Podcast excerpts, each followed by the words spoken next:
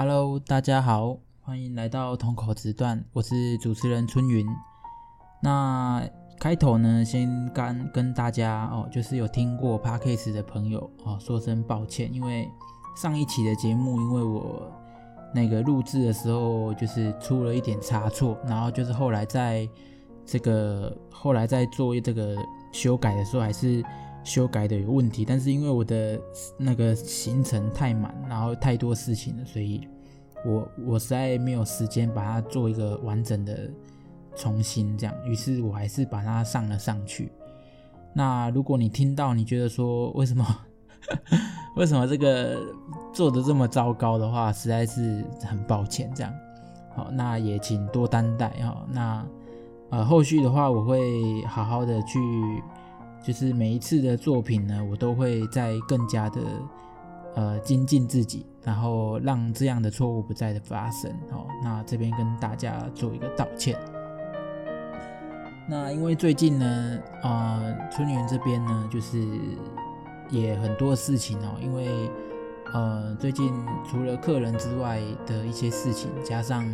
呃我自己本身的情绪上面有一些波动哦，所以。这个 podcast 呃延至延延了蛮久的时间，到现在开始录的话，好像已经两三个礼拜过去都没有新的作品哦，所以也跟就是虽然现在支持我的人很少，但是我还是跟你们说一声不好意思这样子哦。那上一次因为我我在我的上一期节目中，其实我有讲到关于。小朋友阴灵的一些事情啊，那因为那个部分就是那个我后面的那个就是录制的部分有点问题，所以听起来可能没有那么清楚，所以我想说这一期的节目我想要再讲一次，就是我有一个客人呢，他是一个很上进、很用心的一个在台北哈，然后就是。他非常的努力，然后非常的上进，然后只要公司交办他的事情，他都能够很愿意去达成他这样子。所以我在帮他服务的过程中，我是觉得我是真的感受到他那副那个真诚跟上进的心，真的。然后我也帮他去做补财库啊，做了很多啊让他运势更好的一些方式方法，让他。可以呢，在他的一个职位上面哦，可以达到更好的成绩。那最近呢，因为呃，最近他有跟我说，他要被升上一个副理的职位，就是算是还蛮高的哦，一个职位，就是因为他到那间公司没有很久，然后要被升迁的这样子。那我非常替他高兴。那可能随着时间越来越久，然后他对我的认识也越来越深。然后对我的信任感也越来越这个好这样子，然后就前就是大概上个月底的时候吧，他有跟我讲到他过往的一些事情，然后我听到还蛮惊讶，因为他是一个很小女生，然后很很小很娇小的一个小女生，然后很上进，然后看起来是完全就是一个非常有活力的一个人这样。对，然后我对他印象是这样，然后他就跟我说，他以前在学生的时期，那差不多在十七岁都还没有成年，那那时候跟他的一个男朋友，那那个男朋友就是跟他有算这个让他有怀孕了嘛，那怀孕之后怎么办呢？就是当然要处理嘛，那处理的话。就是因为那个男生也不愿意负责任嘛，就是弄到她怀孕之后就有点像是呃抛弃她了，就不理她这种感觉，然后非常的垃圾啊，那一种人真的是畜生啊，王八蛋啊，那真的是很糟糕的一个男生这样。然后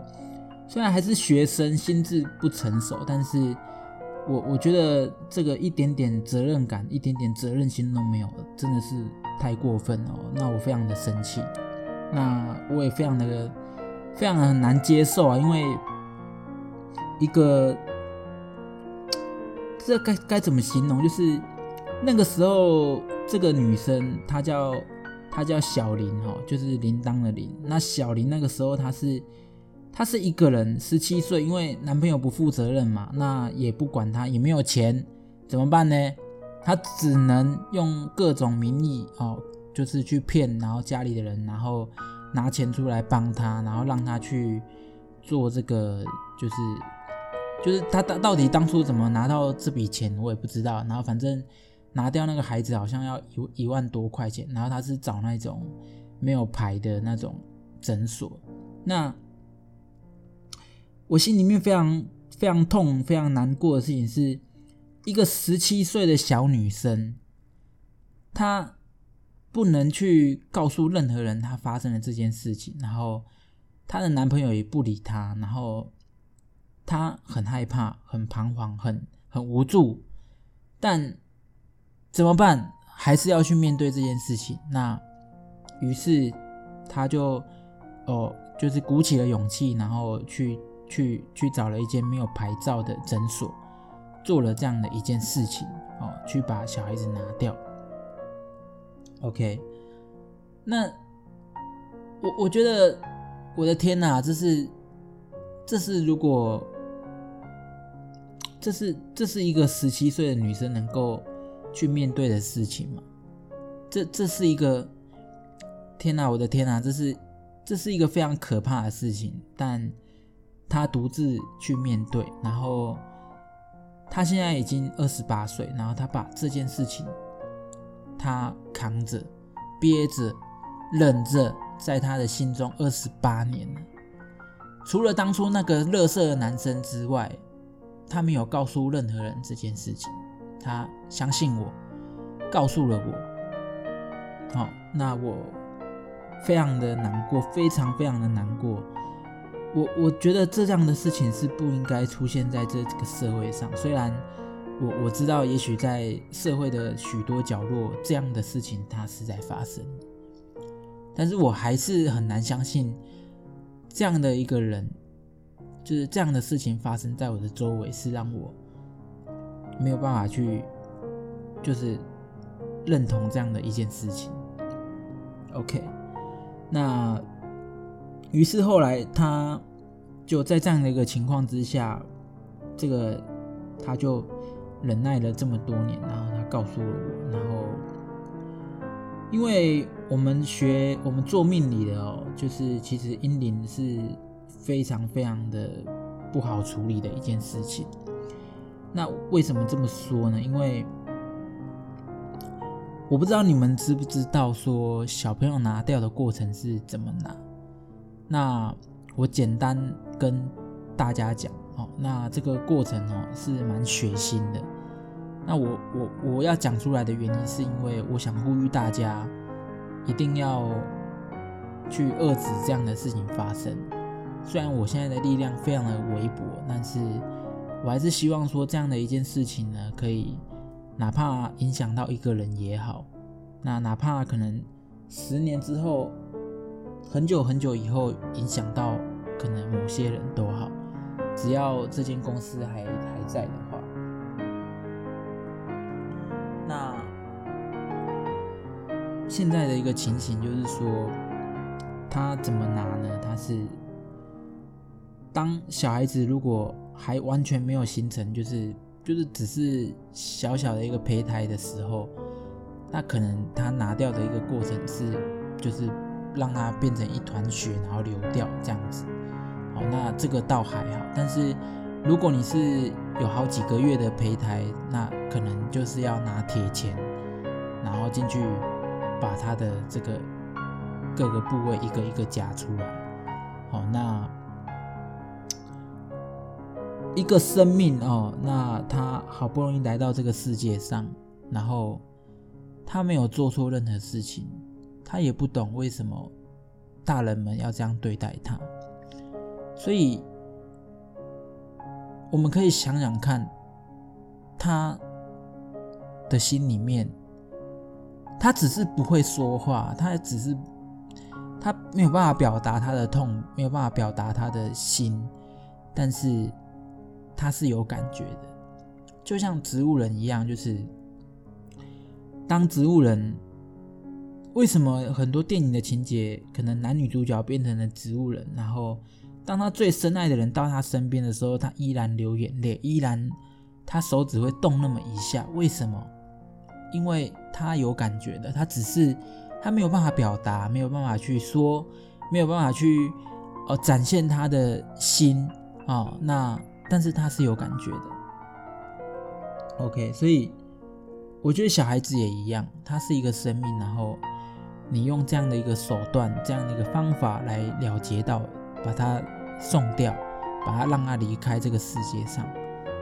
那他就会跟着你。好，那当然他会跟多久 我, 我不知道，那真的可能唯一的方式方法就是要烧香，多烧香，烧一些好的香来回向给他。好，那因为烧好香的话呢，我们可以帮助第三世界的人，好，他们这些好没有就是好朋友好兄弟们，包含这些英灵们，他们当初在 阳, 阳世间、哦、所受的这些苦，这些受的伤呢，都能够去修补、哦、烧好的香给他们是有这样的一个功效。那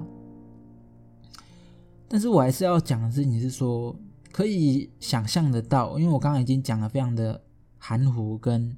讲的不是这么的清楚，因为我觉得太血腥了、哦、那可以想象得到这样的一个这样的一个过程是多么的让人，如果你是一个人，然后你是这样这样被一个一个被夹出来的话，如果你会讲说你会痛，你会有感觉，你能够去表达，你知道那是多么痛苦的事吗？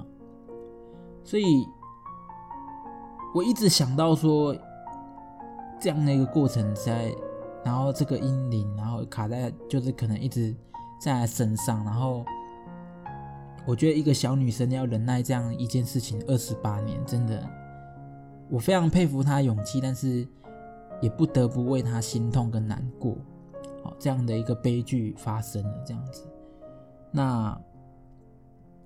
也因为她她原本是台中人，然后因为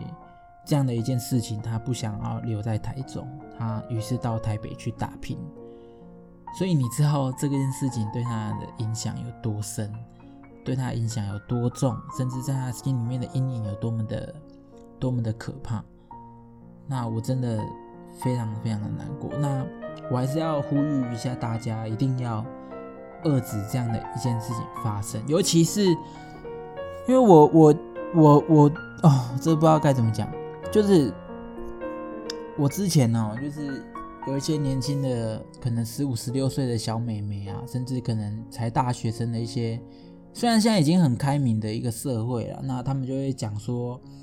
呃，他们跟他们的 男, 男朋友都已经有发生过关系啊，然后他想要知道这个男生，就是他们来私讯我的 I G 问我这样，然后我就觉得我的天哪，才几岁，你们就已经在发生这样的关系，那他们的这种性行为的安全措施、这种观念各方面，他们有了解，他们有懂吗？那我真的不知道哎、欸，然后 我, 我很傻眼，我有 我, 我回答他们，我都就是我都一直告诉他们说，我说你们你们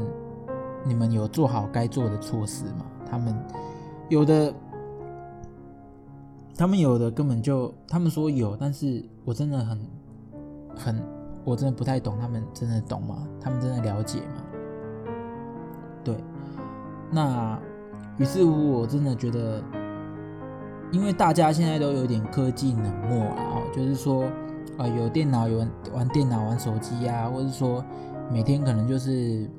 不会太关心自己的孩子啊，或者说、呃、可能就是小孩子的一些感情状况啊， 你, 你可能即便你是父母亲，你也不是这么的了解、哦、所以有时候真的你你如果是做父母的，或者说你有听到我这个 podcast， 有时候真的你要关心一下你的孩子们，那他们他们在学校，他们的交友状况是怎么样？那他们是不是已经有偷尝禁果，或是真的有发生过关系？那与其责备他们说不应该去发生这样的一件事情，因为这件事情是迟早都要发生的。好，那我会觉得说，如果你是家长，你是长辈们哦，你应该要给他们一个观念是，发生关系这件事情是你要给你爱的人。然后你要给值得，就是愿意为你付出的人那同时你们也要做好安全措施，不然这样子，因为拿掉小孩是对我们的女生的妇科来讲的影响是非常非常的深。好、哦、啊，为什么？哦，为什么？就是这边再简单科普一下，就是因为拿小孩过程，它是它会用比较尖锐，是比较就是比较比较就是有一些比较尖锐的东西，还是去刮你的子宫壁，好、哦，然后去把里面的这个拿出来。所以这个其实对我们的子宫，对我们的妇科是非常非常非常非常的伤。如果你拿小孩，就是原本的子宫壁就不是很很厚实，好、哦，那你可能好、哦、一次的手术或者两次的手术之后，你可能终身就不孕了。好、哦，所以像我刚刚讲的那个客人小林，她现在就是已经她的妇科已经自从那次手术之后，可能哦，她因为她还是学生嘛，那她也没有好好的去调养。所以他的一个妇科的状况就非常的糟糕，现在可能还有所谓的一些囊肿的问题。哦、那所以啊，我真的想要跟大家讲啊，除了你拿掉一个小孩是罪业非常深重的，那同时呢，可能你你你一生中会因为这样的一个孩子，哦、会因为你这样就是拿掉一个生命哦，你必须。你的无形中你会面对非常多的考验，非常多的挫折跟非常的卡、哦、那就是因为你做了这样的一件事情。那这件事情真的不应该发生，那即便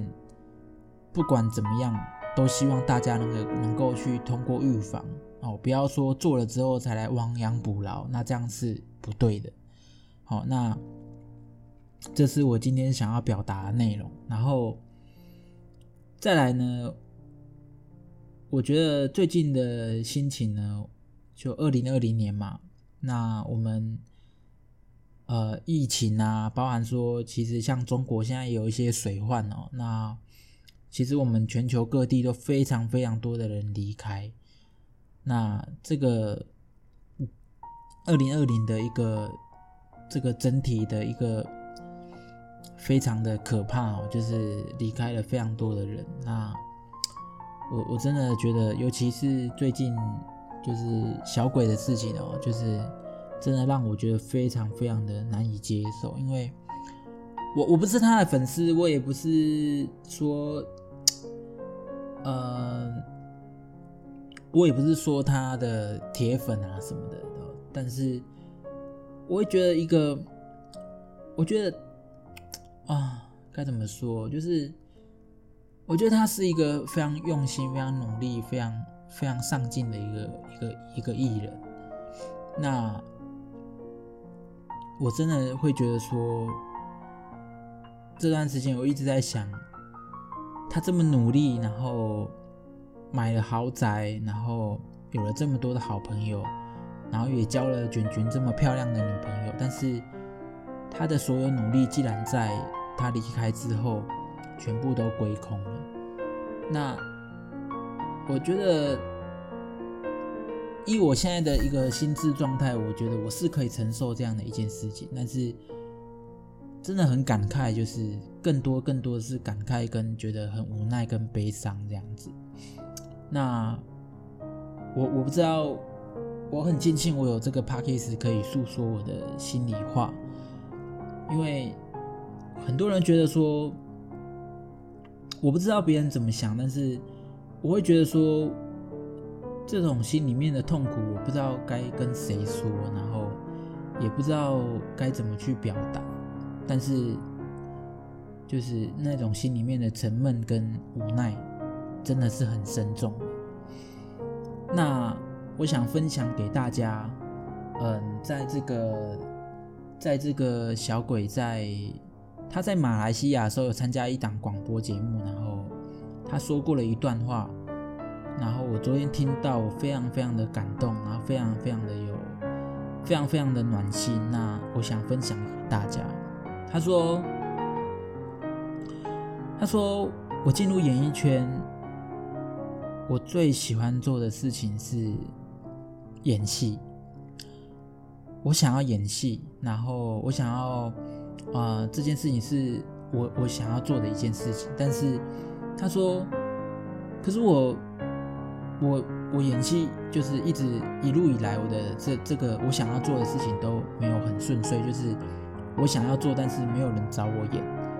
那于是呢，他就走向了唱歌，然后又走向了综艺。那在这个过程中，非常的辛苦，非常的跌跌撞撞。他说，主持人问他说：“你既然想演，要演戏，那你为什么又要跑到唱歌跟这个综艺的这条路上？”他说：“我没办法，演艺圈是一个非常现实的环境。如果我我我不这么做，我很快就被演艺圈淘汰，或是被我的观众、被我的粉丝们遗忘。所以我一定要这么做。所以我称之它叫做绕路哲学。虽然终点我不可能没有办法哦，直接达到我的终点，达到我想要达到的目标，但是我跌跌撞撞，我绕了一条路。”我走了综艺，走了唱歌，我还是达到了我的目标，我演到我想要演的戏，所以我称之为绕路哲学。很多人说，我想要什么，我希望什么，我想要得到什么，可是你只有想，你从来不曾去做，那是不可能会得到任何什么东西的。可是如果你做了，虽然不一定能够成功，但是你至少还有一半的机会。那他说，我参加综艺节目的时候，在娱乐百分百的时候，很多人觉得，哇，黄鸿升小鬼你哪位？你怎么可以来代替 S O S 大 S 小 S 来来去来去替代他们？你有这个资格吗？但他知道说很多人在骂他，很多人在看不爽他。那怎么办呢？他为了养家糊口，为了他的梦想，他一样坚持下去。那很多人在网络上骂他，那他不予理会。但是有些来到现场的观众会直接跟他说：“哎，你可以，你可以靠旁边一点吗？你可以靠旁边一点吗？你你你不要挡到挡到罗志祥，不要挡到其他的主持人，不要挡到来宾，可以吗？”他说，我是一个我是一个主持人，你却要我闪边，你就却要我靠边站，那我该怎么主持？他说他心里是非常受伤的。嗯，我不知道该怎么去，这是他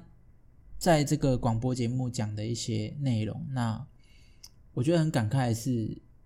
他面对他的这些生命的挫折，面对他的这些努力，不能不一定能够达到他想要的成绩，但是他依然没有放弃，他一样坚持去走他想要走的路，即便路变得更远了，即便路很弯很折很曲折，但是他没有放弃，他一样